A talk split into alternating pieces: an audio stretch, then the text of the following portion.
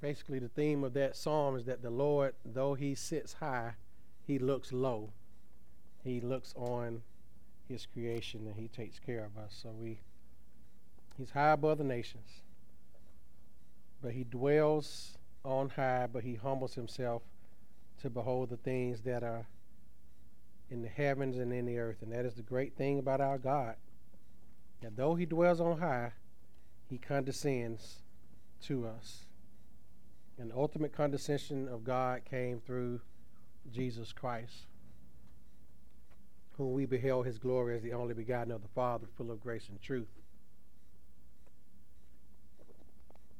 So we can take courage that although God sits high, he looks upon his creation and looks upon his people. Amen. Let us pray. We pray for God's justice this morning theme of our prayer. Father, your justice is always carried out against your enemies. Lord, evil will always be punished, no matter how long it takes. Lord, all people who hate you, who hate your church, who hate your name, who hate principles that are derived from your holy word, Lord, they all will be punished. They will have their day before you. They will have to give an account for their evil, for their rejection of you. Lord, your word says that if a man digs a pit, he will fall into it.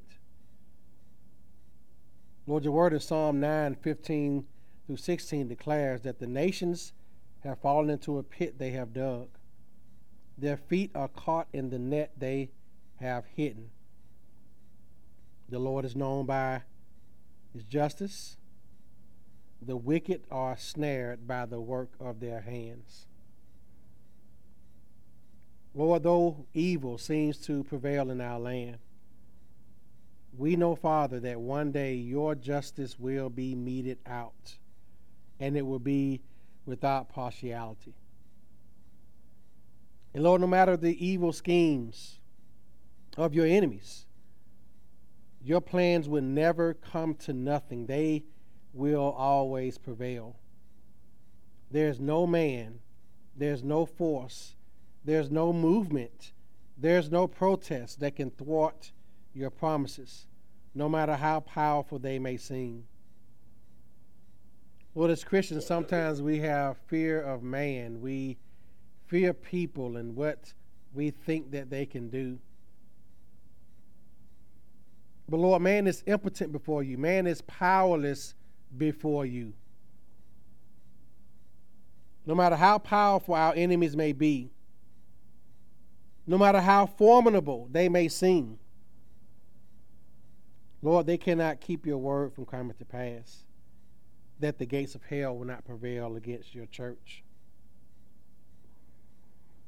Lord, may we as believers this morning, as we ponder the evil in this world and your justice,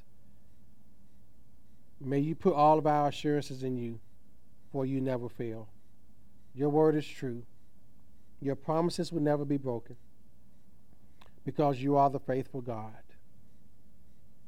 You will punish evil and you will reward the righteous. You reward those who have endured to the end those who have not apostatized, those who have not rejected the gospel call to salvation. Lord, you will reward us, and we thank you that the same God who judges evil will reward the righteous. Lord, calls us to be righteous, calls us to be faithful to you, to not bow the knee to the wicked and demonic ideologies and philosophies of this world. Lord, give us gospel boldness to be bold in standing on your truth, in proclaiming your truth. Because, Father, one day evil may come knocking at our door. The temptation to follow the ways of the world are creeping around the corner for all of us. In that day, Will we stand or will we fold? Will we stand on your truth or will we cave to the wicked? Lord, may we have the courage and boldness to stand against evil. And may we plead for your justice, your righteousness to prevail throughout this land. Lord, we pray for this administration. It's a very evil and wicked administration that we're under, not because of political affiliation, but Lord, simply because we have an administration who is promoting all manner of evil, all matter of debauchery, all matter of perversions of your word.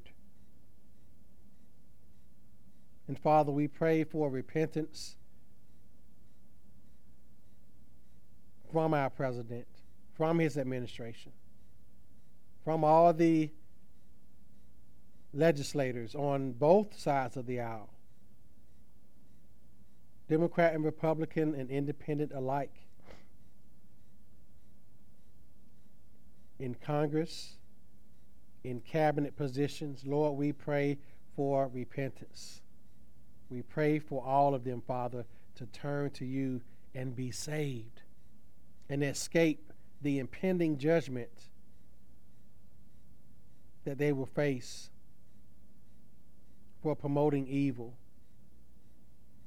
for rewarding evil, but punishing righteousness. We pray for repentance, Lord, from our leaders at the national level, at the state level, at the local level. We pray, Father, that you may grant them repentance, that they may turn from their sinful ways, their sinful legislations, their sinful proposals, their, their sinful uh, laws that they're trying to enact. That they turn away from those, Father, and turn to you and be saved. Your word tells us to pray for all those in authority, that we may live peaceful lives. May all Christians everywhere pray for these people to turn to you and be saved. Father, we pray for our brethren this morning our fellow brothers in Christ who are preaching the word this morning. Bob, as he begins in Genesis 1, preaching about how evolution is a sinful and wicked theory and ideology. As he looks at Genesis 1 and 1, where your word says, In the beginning, God created the heavens and earth. Lord, strengthen him to preach that text well. We pray for all the other brethren, uh, Anthony and Phil and Carlton and Corey and Justin and Cody. All these other brothers, Lord, who are, are like minded, and myself. Fill us with your spirit, Lord, to preach well to glorify Christ and his church and to edify the saints of God, to equip us to be able to live in this world and also to proclaim the truth of the gospel. Lord, fill me with your spirit to preach this morning, to preach well. And Lord, send your spirit to illuminate the truths that we will hear this morning. Make the word clear to us, Father, as we consider your justice in the midst of human evil and how your justice confronts human evil. Help us to see, Lord, that you are a just God who will confront evil and that we as believers should not be fearful. Lord, encourage us by your Spirit this morning as I preach and as we hear the word of God. In Christ's name I pray. Amen.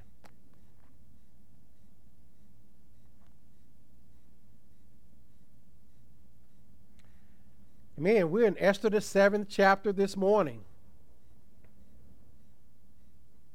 And we are looking at when God's justice confronts human evil. This is a relatively short chapter, but it still plays, as I said last week, like a great soap opera. Hope y'all had a chance to read it ahead of time. We're going to see Haman get his uh, due punishment for the evil that he concocted. He dug a ditch that he ended up falling in himself. As I was praying from uh, Proverbs 26 and 27, that if a man digs a pit, he will fall into it. And that's what we see happening in this passage with Haman. So Haman is hanged instead of Mordecai. God's justice prevailed. So this morning, we want to, with the Lord's help, crystallize these thoughts in your mind. So we're going to look at the text and uh, go into our introduction and observations and everything else. So it says here so the king and this is the second day of the banquet, by the way, as it says here in the second verse. So the king and Haman went to dine with Queen Esther. And on the second day at the banquet of wine, the king again said to Esther, What is your petition, Queen Esther? It shall be granted to you. And what is your request? Up to have the kingdom. It shall be done. The queen Esther, then rather Queen Esther answered and said, If I have found favor in your sight, O king, and if it pleases the king, let my life be given at my petition, and my people at my request. For we have been sold, my people and I, to be destroyed, to be killed, and to be annihilated. Had we been sold as male and female slaves, I would have held my tongue, although the enemy could never compensate for the king's loss. So King Ahasuerus answered and said to Queen Esther, Who is he, and where is he who would dare presume in his heart to do such a thing? I'm just imagining that's how he said it. And Esther said, The adversary and enemy is the wicked Haman. So Haman was terrified before the king and queen. Then the king arose in his wrath from the banquet of wine and went into the palace garden. But Haman stood before Esther, pleading for his life, for he saw that evil was determined against him by the king. When the king returned from the palace garden to the palace of the banquet of wine, Haman had fallen across the couch where Esther was. Then the king said, Will he also assault the queen while I'm in the house? As the word left the king's mouth, they covered Haman's face. Now Harbonah, one of the eunuchs, said to the king, Look, the gallows, fifty cubits high, which Haman made for Mordecai, who spoke good on the king's behalf, is standing at the house of Haman. Then the king said, Hang him on it. I don't think I said that right. Hang him on it. So they hanged Haman on the gallows that he had prepared for Mordecai. Then the king's wrath subsided.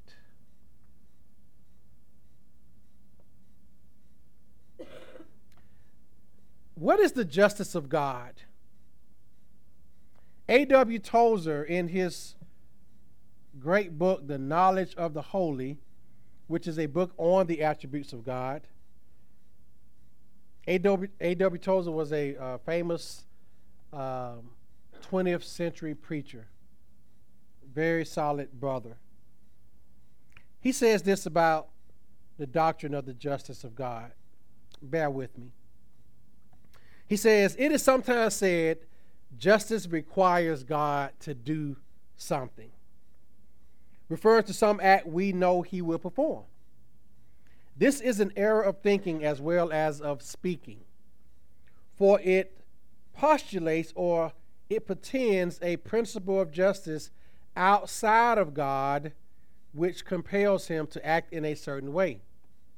Of course, there's no such principle. If there were, it would be superior to God, for only a superior power can compel obedience. The truth is that there is not and can never be anything outside of the nature of God which can move him in the least degree. All God's reasons come from within his uncreated being. Nothing has entered the being of God from eternity, nothing has been removed, and nothing has been changed. Tozer is saying here that God is unchangeable in his justice, that God cannot be persuaded by anything or anyone outside of himself to act in a way that is just. No one can say, God, do something about this, because God is not persuaded by anything outside of himself or anyone outside of himself. Tozer continues Justice, when used of God, is a name we give to the way God is, nothing more. And when God acts justly, he is not doing so to conform to independent criteria but simply acting like himself in a given situation. As gold is an element in itself and can never change nor com- compromise, but is gold wherever it is found, so God is God, always, only, fully God, and can never be other than He is. Everything in the universe is good to the degree it conforms to the nature of God, and evil as it fails to do so. God, in his own self existent principle of moral equity, and when he sentences evil men or rewards the righteous, he simply acts like himself from within, uninfluenced by anything that is not himself. So Tozer is saying that when God does act in a just way, which he always does because all the ways of God are just. He doesn't consult us to see whether we're going to agree with what he does or not. God doesn't look at the latest Pew Research poll or the latest Barna survey to see how he is going to act. God does not gauge the reaction of human beings in determining how he is going to act. God's justice is based on who he is within himself. He uses his own self existent principle, as Tozer said. And sometimes, especially in our contemporary society, you have apostate Christians, apostate denominations that teach that God is too kind to punish people, that a good God cannot send people to hell. You have some people who believe that. But Tozer says this about that. He says the vague and tenuous hope that God is too kind to punish the ungodly has become a deadly drug for the consciences of millions of people. It hushes their fears and allows them to practice all pleasant forms of iniquity while death draws every day nearer and the command to repent goes unregarded.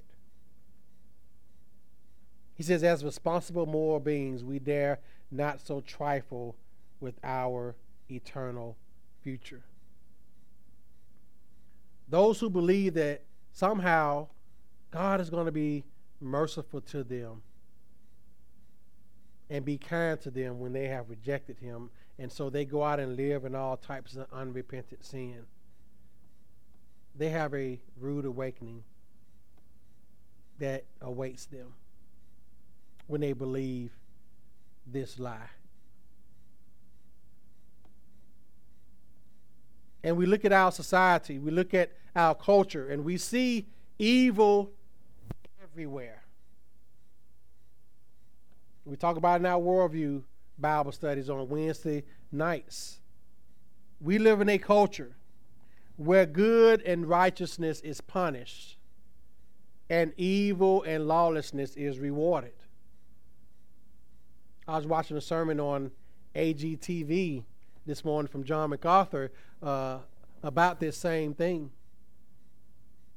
about the light encroaching on the darkness, the light of Christ as King encroaching on the darkness. And MacArthur said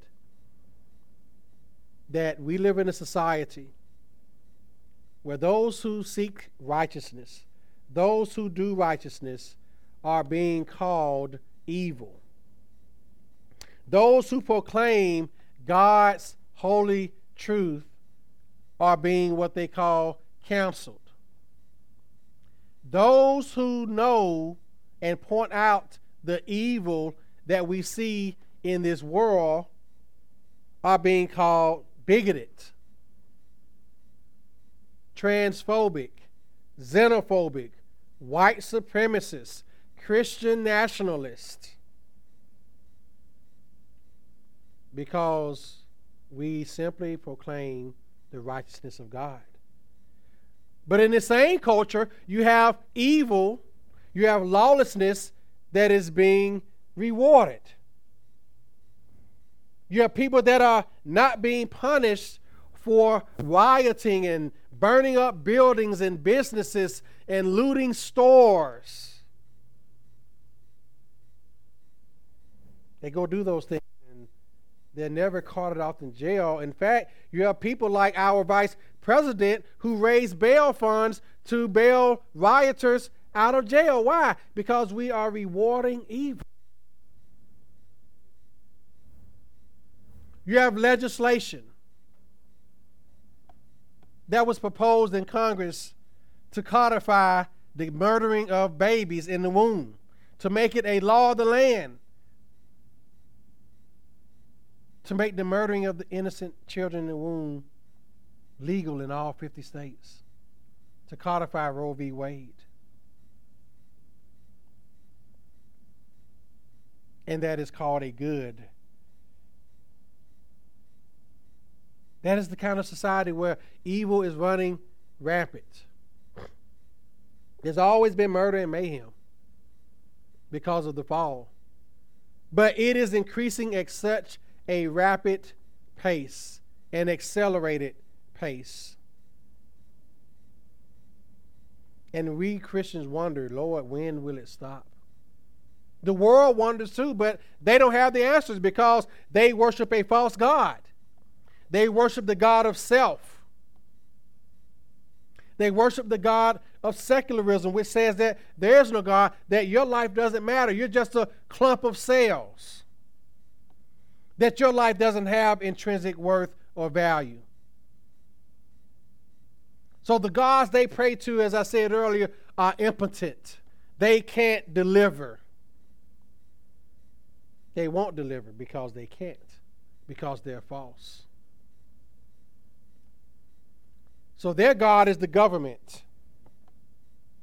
Their God is laws and legislation, which cannot change the human heart. Because as we said last Wednesday night or the Wednesday night before, you enact more laws, you're going to create more lawbreakers. Because laws cannot change human hearts. Isaiah says this in Isaiah 50, verses 20 through 23 Woe to those who call evil good and good evil, who put darkness for light and light for darkness, who put bitter for sweet and sweet for bitter Woe to those who are wise in their own eyes and prudent in their own sight. The greatest God in our culture right now is the God of self, personal autonomy. My body, my choice. I can mutilate my body and change my sex. That is the greatest God of our culture. And it is the greatest lie. That self is God. What you determine, your truth, what is true for you.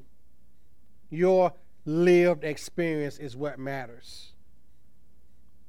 But what does God say? Woe to those who are wise in their own eyes. They are foolish. It is evil. It is demonic. It is from the devil. He says, Woe to mighty men at drinking wine. Men rather mighty at drinking wine. Woe to men valiant for mixing intoxicating drink, who justify the wicked for a bribe and take away justice from the righteous man. And that's what we see in our culture. That is the kind of evil. Where righteousness is being called evil, where righteousness is being punished. On social media, if you proclaim the truth, you can lose your Instagram account or your Twitter account or your Facebook account. If you can get suspended like I was at one time from Facebook, for just proclaiming tw- uh, truth, for getting a hand slap on Twitter, for saying that a woman can't be a man and a man that can be man can't be a woman and that men can't get pregnant. And the world punishes that because it's righteous. So we see all this happening and we wonder, Lord, when will your justice reign? When will your justice be meted out? It will happen, saints. Looking at our passage this morning, we see the same thing.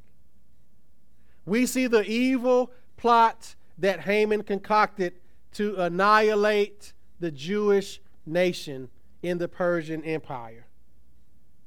His evil scheme, the edict that went out,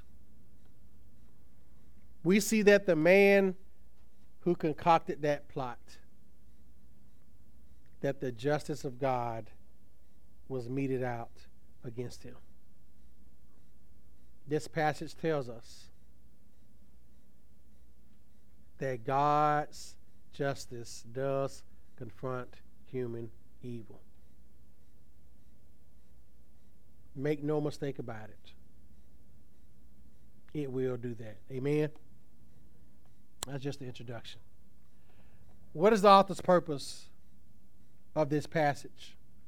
He wants us as readers to see the justice of God will always prevail against the evil schemes of those who oppose him and his people. God's counsel will never fail. That is what I want us to see this morning. That God will punish evil. What is the goal of this sermon? That's us to see that. What does God want to accomplish through the author?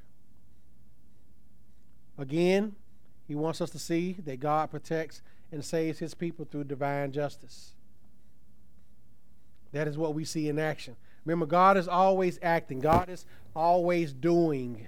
He is the doing doer. He is always doing, He is always active.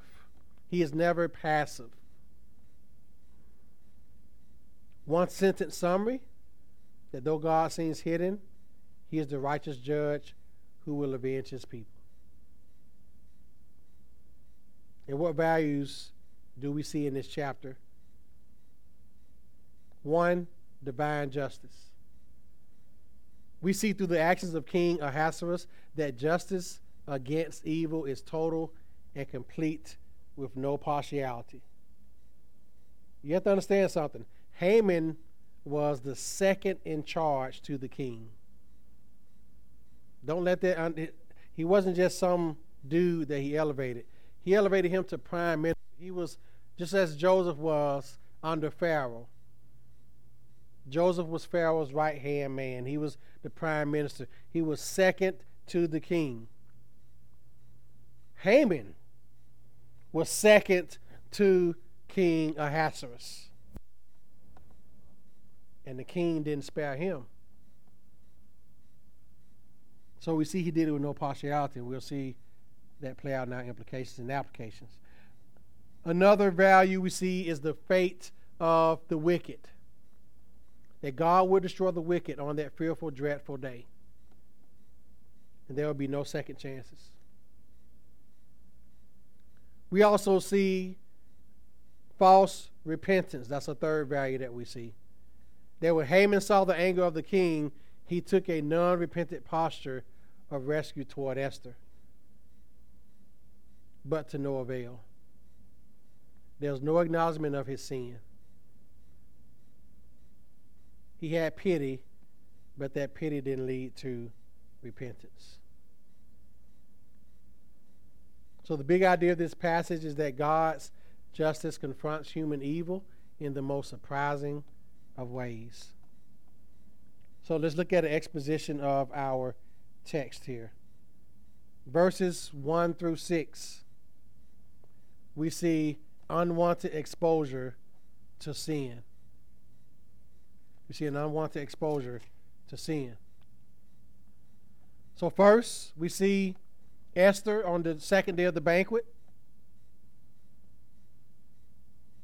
She goes to the king, and the king asks her, of course, her request.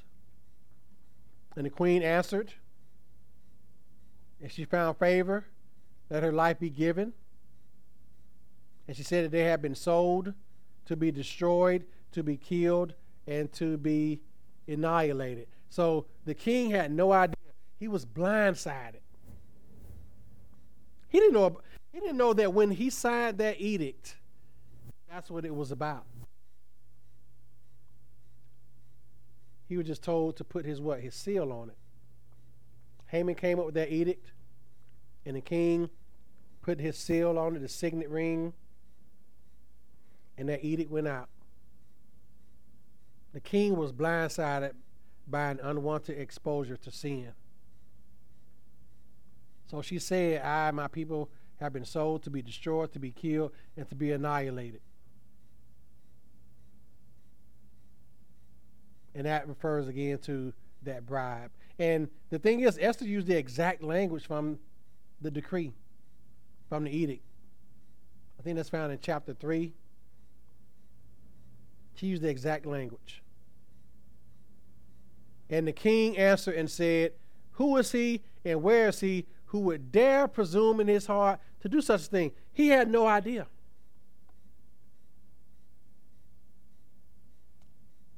That was an unwanted exposure to sin. The king didn't want that. He was he was what at a banquet of wine, you know, enjoying himself. And all of a sudden, bam.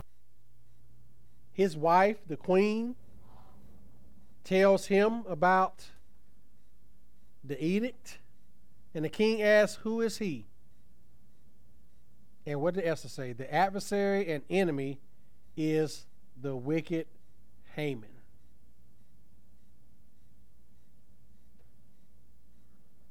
Man. Haman went right quick from being the king's right hand man to being the villain stroke, the king was exposed to sin. Just like that. Haman's little pride. Remember we saw the pride that he had. He was he was he was bragging about being invited to the banquet. You know, went home and told his his wife and his his a family that you know the queen delights to honor me. And he gets to that banquet and he gets the big takedown. He gets suplexed off the top rope, as they used to do in wrestling. Just like that, the king is exposed to sin. And so, Haman was what? Terrified. I can only imagine the terror that he had in his heart because he knows how the king is. Those Persian kings, as I've said before, they were swift in executing people. They didn't have a judicial court like we do where you bring up witnesses and people testify on your behalf. No, justice in antiquity was swift. They didn't have due process like we do. We have due process rights here in this nation, uh, especially under the Constitution. We have due process. We have a right to defend, uh, to a defense. In this day, we didn't. They didn't. So Haman knew. That's why he was feared with. I can only imagine his heart probably dropped when his name was called. You ever been in a situation like that before where you got accused of something like right down the spot and you didn't know it was going to happen? Like in class?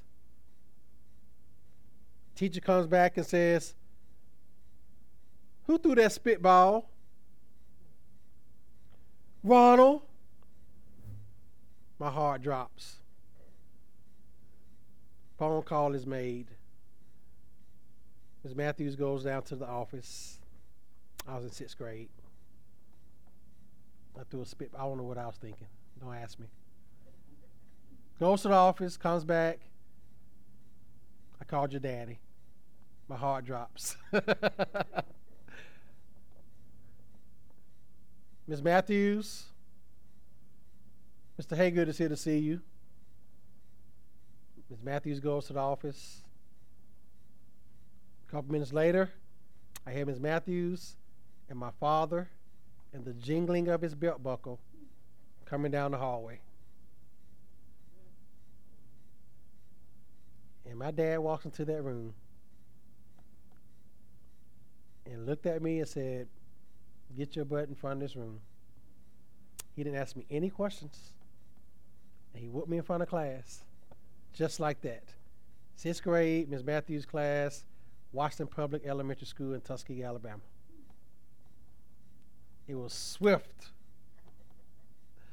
As soon as I heard my name, somebody said, Ronald. My heart dropped because I knew it was over.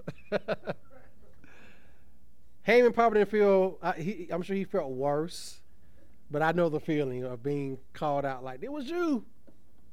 So his heart dropped. Okay? And then the king arose in his wrath. So all this is playing out. He sees the king rise up, angry. But Haman stood before the queen, pleading for his life. For and why did he do it? He saw that evil was determined against him from the king, or by the king. When he when the king returned from the palace to the place of the banquet, Haman had fallen across the couch.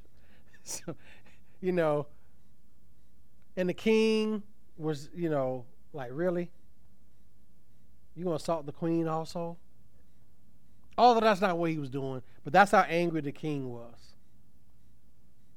So he had a non repentant appeal for rescue. He was only concerned about what? The punishment, not with what he did. Isn't the way people are now? Talk about personal responsibility, as Mary was talking about earlier. People are more concerned about the punishment than for admitting what they did wrong or repenting, asking for forgiveness, pleading for the king, King, forgive me, I was wrong in uh, issuing this edict just because Mordecai wouldn't bow down to me. No repentance at all. This reminds me of Judas Iscariot. Judas after he betrayed Christ, he returned to those same Roman soldiers to give those 30 pieces of silver back. They didn't want it because guess what? He was the tool that they used to crucify Christ, and that's, that's the only use they had of him. He felt bad, but he did not repent. And in his sorrow, he hanged himself, as, as the scripture said in uh, Acts, the first chapter. He had sorrow, as Paul said, but not sorrow leading to repentance. Uh, Paul says, Godly sorrow works repentance. Worldly sorrow does not. people could be sorry for what they did, but not have a repentant heart, willing to turn away from that sin or turning away from the attitude that leads to that sin. That's how repentance looks. Haman was just sorry because he was caught. And he knew that he was going to uh, be impaled. That's the only reason why. So it was basically non repentance. He wasn't truly sorrow, sorrowful. Peter, after he denied Christ for the third time, and he heard that rooster crow just as Christ said was going to happen, the scriptures testifies that Peter wept bitterly.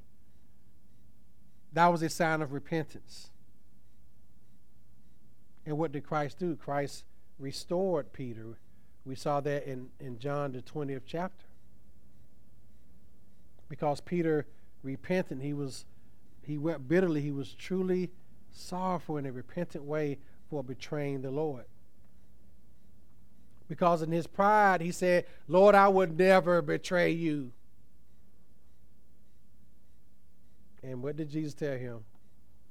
When the cock crows, okay, three times you will you deny me. And at that third time, guess what? That cock crowed. Because he was pride, proud, he was arrogant. But he repented. Haman didn't do that. So he laid on the couch and and, and pleaded. And Ahasuerus, of course, his anger perhaps blinded him. He thought that he was trying to assault the queen when he actually wasn't. But that just made things worse for him. So now we see the humiliation and inevitable judgment of the proud. So as that word left the king's mouth, they covered Haman's face. And this is how they executed people. They covered their faces first. And Harbonah the eunuch, remember the, uh, apparently everybody saw the gallows that were hanging. Word probably got around about it. And look, look at the justice of God here. The gallows 50 cubits high, which Haman made for Mordecai, who spoke good on the king's behalf, is standing at the house of Haman. And what did the king say? Hang him on it. That is the inevitable judgment of the proud. The proud lay a snare, and they end up tripping on it.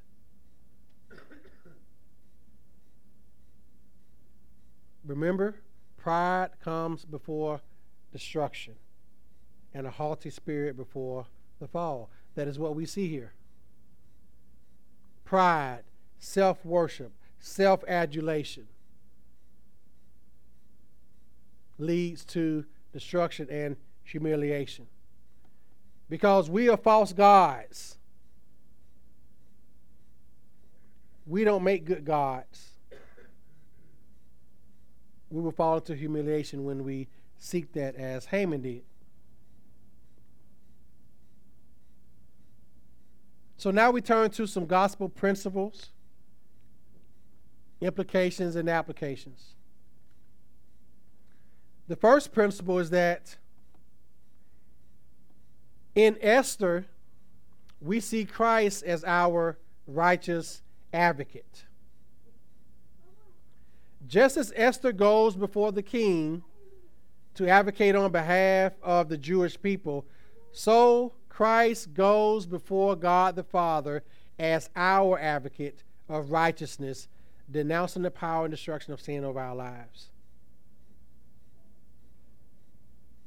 Esther went before the king to plead on behalf of her Jewish people, her fellow Jews. Christ as our advocate. Paul says there's one advocate between God and man, the man Jesus Christ.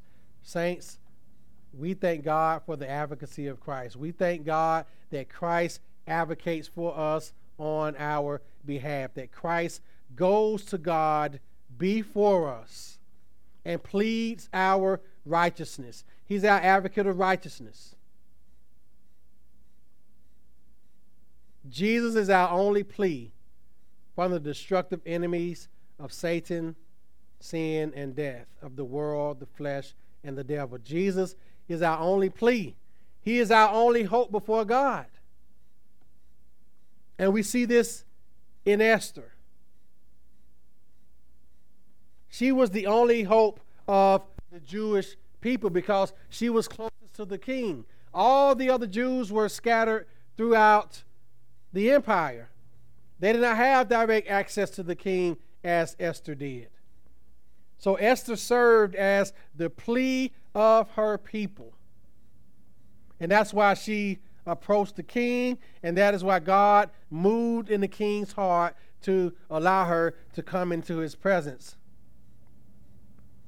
And that's why the king was able to say, What is your petition, Queen Esther? It shall be granted you. Christ goes before God on our behalf as our advocate. And what is granted to Christ? Our righteousness that he gives to us. I'm sorry, what is granted to us, rather? It is the righteousness of Christ.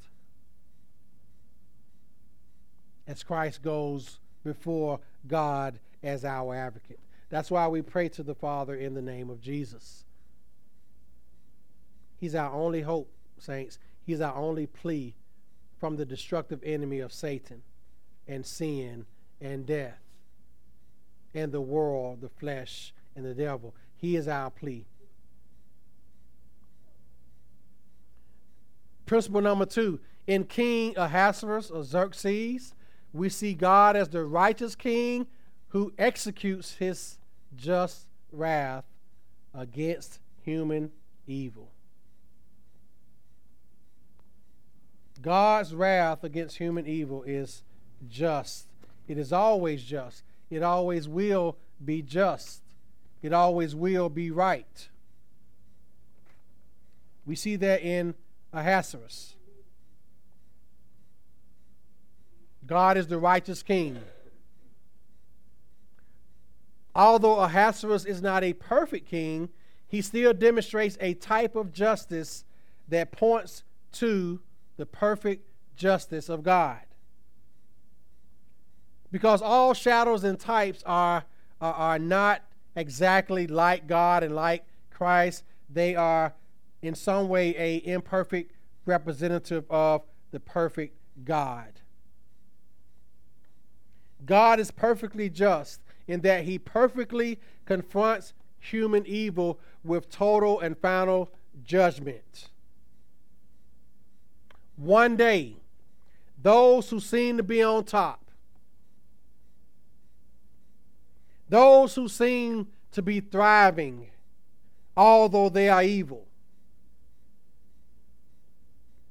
It reminds me of what David said in Psalm 37 Fret not yourselves because of evildoers, nor be envious against the workers of iniquity, for they shall be soon cut down like the grass and wither like the herb. Why do we not worry because of unbelievers? Why do we not worry when we see unbelievers prospering? Because one day, unless they repent, they're going to be what? Cut down. They're going to be cut down to size. All their worldly achievements, all their worldly acclaim, all their worldly accolades, all their worldly possessions will be cut down to nothing. Why? Because they're going to meet the just God who judges everyone according to his justice, according to his book, not according to the subjective feelings of man who think that God will not punish anyone, that you can just go up there and kind of give him a wink, wink, and a nod, nod, and dap him up, and he's going to let you in. No we see in this passage a picture of perfect justice. That those who seem to be on top will be on the bottom. As Jesus said, the last shall be first, and the first shall be last. Those who are very wicked, they will be brought down by the righteous judge. The psalmist says this in Psalm 35, which is actually about God being the avenger of his people. King David says in that psalm, Plead my cause, O Lord, with those who strive with me. Fight against those who fight against me. He says, Let those be put to shame and brought to dishonor who seek after my life. Let those be turned back and brought down to confusion who plot my hurt. Let them be like chaff before the wind. Let the angel of the Lord chase them. Let their way be dark and slippery, and let the angel of the Lord pursue them.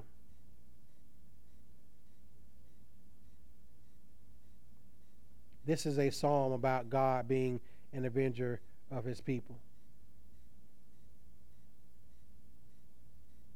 God will destroy the wicked. And as we said in Psalm 37 again, do not be afraid of evildoers, nor be envious of the workers of iniquity, for they shall soon be cut down like the grass and wither as the green herb. Trust in the Lord, saints, and do good. Dwell in the land and feed on his faithfulness. Delight yourself also in the Lord, and he will give you the desires of your heart. Rest in the Lord, it says, and wait patiently for him. Do not fret because of him who prospers in his way, because of the man who brings wicked schemes to pass. Cease from anger, anger and forsake wrath. Do not fret, it only causes harm. For evildoers shall be cut off. But those who wait on the Lord, they shall inherit the earth. For yet a little while, and the wicked shall be no more. Indeed, you will look carefully for his place, but it shall be no more. The wicked plot against the just and gnashes at him with his teeth. The Lord laughs at him, for he sees that his day is coming. The wicked have drawn the sword and have bent the bow to cast down the poor and needy, to slay those who are of upright conduct. Their sword shall enter their own heart, and their bows shall be broken. So we see in this song right here that God will, God will punish evil. The evil will be brought down. That's what we see happening in King Ahasuerus. And then third, we see in Haman we see how human evil will be avenged. We see how the proud are brought low. We see how quickly the tables can be turned against those who scheme to destroy the Lord's people. Haman took a step by step path to judgment, and it began with pride, beginning as we saw in chapter 3. It was a step by step descent into pride and self worship and self glory.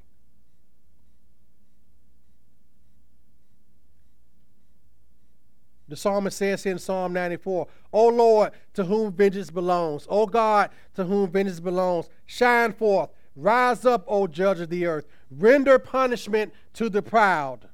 Lord, how long will the wicked, how long will the wicked triumph? They utter speech and speak insolent things. All the workers of iniquity boast in themselves. They break in pieces your people, O Lord, and afflict your heritage. They slay the wicked and the stranger and murder the fatherless. Yet they say the Lord does not see, nor does the God of Jacob understand.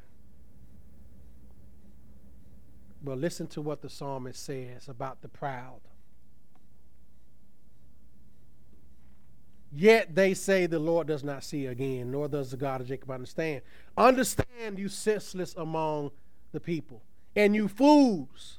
When will you be wise? Those who think that they are smart, those who think that they are so full of pride and so sure of themselves, they are fools. They are senseless among the people. What does the Lord say? He who planted the ear, shall he not hear? He who formed the eyes, he not see? He who instructs the nations, shall he not correct? He who teaches man knowledge. The Lord knows the thoughts of man, they are futile. So these prideful people, these evil people in our nation, who rise up against righteousness and against God's people. God sees them. They just because they're not being punished right away. God still sees them. They are laying down charges upon charges against their sin account for the day of judgment. And they will be avenged just as we saw Haman avenged. That step by step path to judgment for the wicked begins with pride and it ends in destruction and death. That's what we see in Haman. This is a classic example of that. Implications. Number one, human evil always, always, always, friends, human evil always sets itself against God. Always. It reminds me of when Nathan the prophet had confronted Daniel in 2 Samuel 12 after uh, Daniel had uh, Uriah the Hittite killed when he slept with his wife Bathsheba.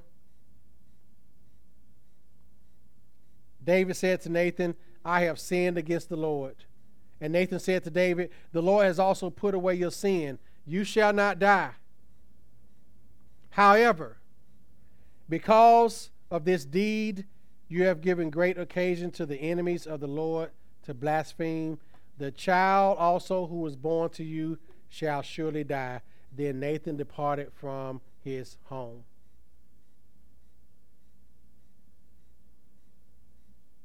King David, the great king. His evil had set himself against God. He says, Because your deed you have given great occasion to the enemies of the Lord to blaspheme. David's great sin gave the enemies of God occasion to mock God. And that's what human evil does it sets itself against God. Human evil, again, next is self deceptive. It allows evildoers to believe that their evil actions are justified because the outcomes seem to be favorable and they never seem to get tangled in their own web of deception. That's why people continue to do evil because they don't get caught right away.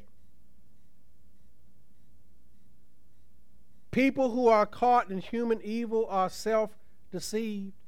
That mother who believes the lie that if you kill your baby in the womb, you're going to be fine. It's just a clump of cells. That mother is always going to be the mother of a dead child. And their conscience will not let them escape that. Because they've been self deceived. That man who thinks that he is married to another man is self deceived. His conscience convicts him. They believe that their actions are justified because the outcome seems to be favorable. Oh, he makes me feel good.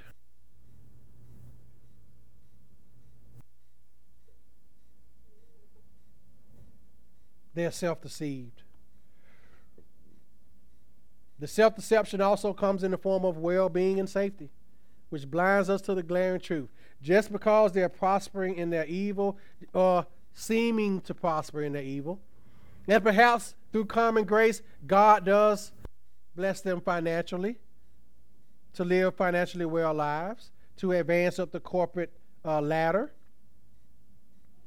But just because those things happen, guess what? They think that somehow God's blessings are on my life, that, that God is approving of my sin.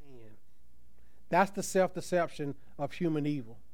It blinds us to the truth But on the final day of judgment, when the truth is revealed, the condemned will see that they have no one to blame but themselves. They will have no one to look at but themselves. Because they gave into their self deception. They will have to give an account, as the writer in Hebrews said in Hebrews, the fourth chapter. All of us are open. No creature is hidden from God's sight. All things are naked and open to the eyes of Him to whom we must give account. That's Hebrews 4 and 13. Those who are self deceived, they're going to have to give an account one day. They can deny God all they want to, but that doesn't mean He doesn't exist. Number three, human evil does not thwart God's faithfulness. God is faithful to his covenant. He's faithful to his covenant. Again, he will deliver his people whether they are faithful or not. 2 Timothy 2 3, Paul says, Though we're faithless, God remains faithful. He remains faithful. God's the, the, the great thing is that God's faithfulness depends on nothing outside of himself. God's faithfulness doesn't depend on us. He's going to be faithful whether we are or not. It does not depend on us. Despite the hundreds of years of sin and rebellion that got Israel to this point in history,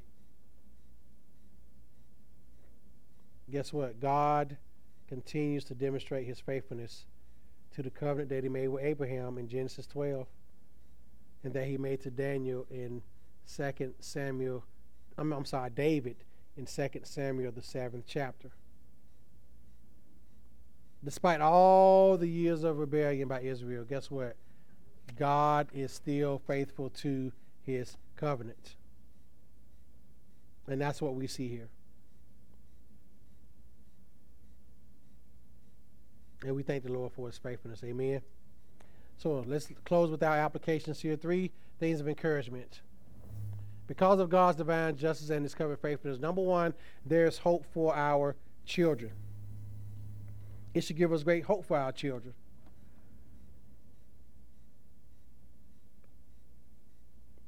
Our ability to raise our children will be filled with flaws,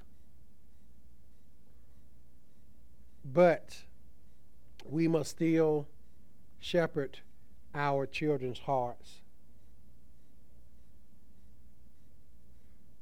God committed our children to us, and we must shepherd their hearts.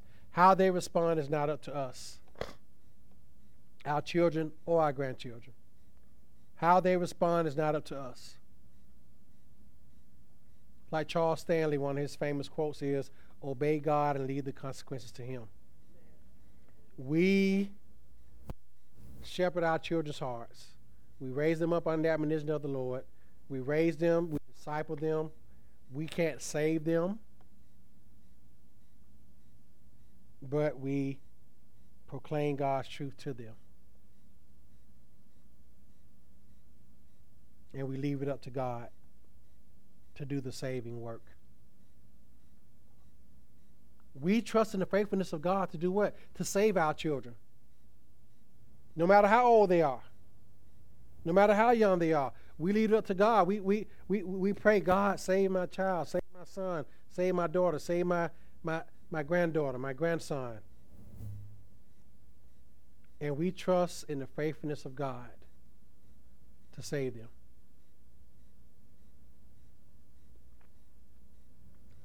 We pray that they meet the right side of justice, God's justice, and not the wrong side.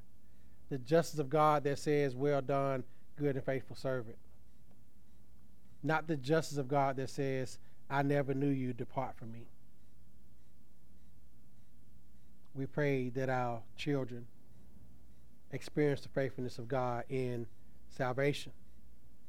Number two, there's great hope for the church. Amen. For our churches, we have great hope.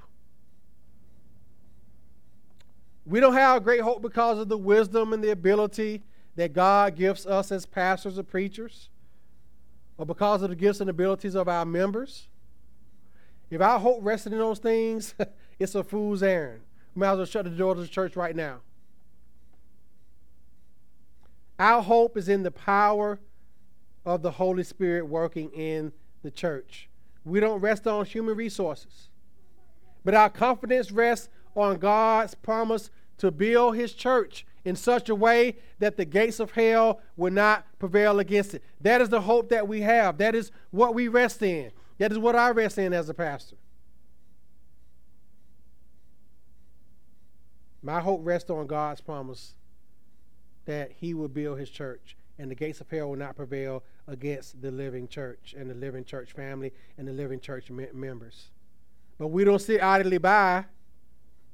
We're skilled to be active in presenting the good news of the gospel with boldness. The good news to our neighbors, our friends, our co workers, our family members.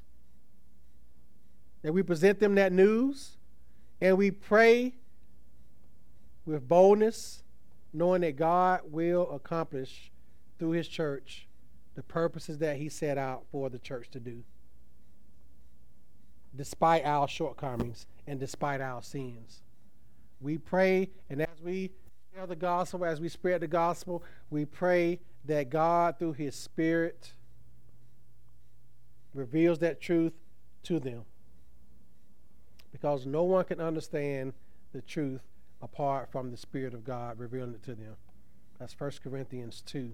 So as we spread the gospel, as we share the gospel, as we share God's truth, we back it up with prayer, knowing that God will accomplish through his church what is his purpose to do. And lastly, this gives us hope for our struggle against sin. Our hope lies not in our own progress or our own personal growth or our own strength. We cannot pull ourselves up by our own efforts. As we grow in spiritual maturity, we see our sin more. We see the deceitfulness of sin more.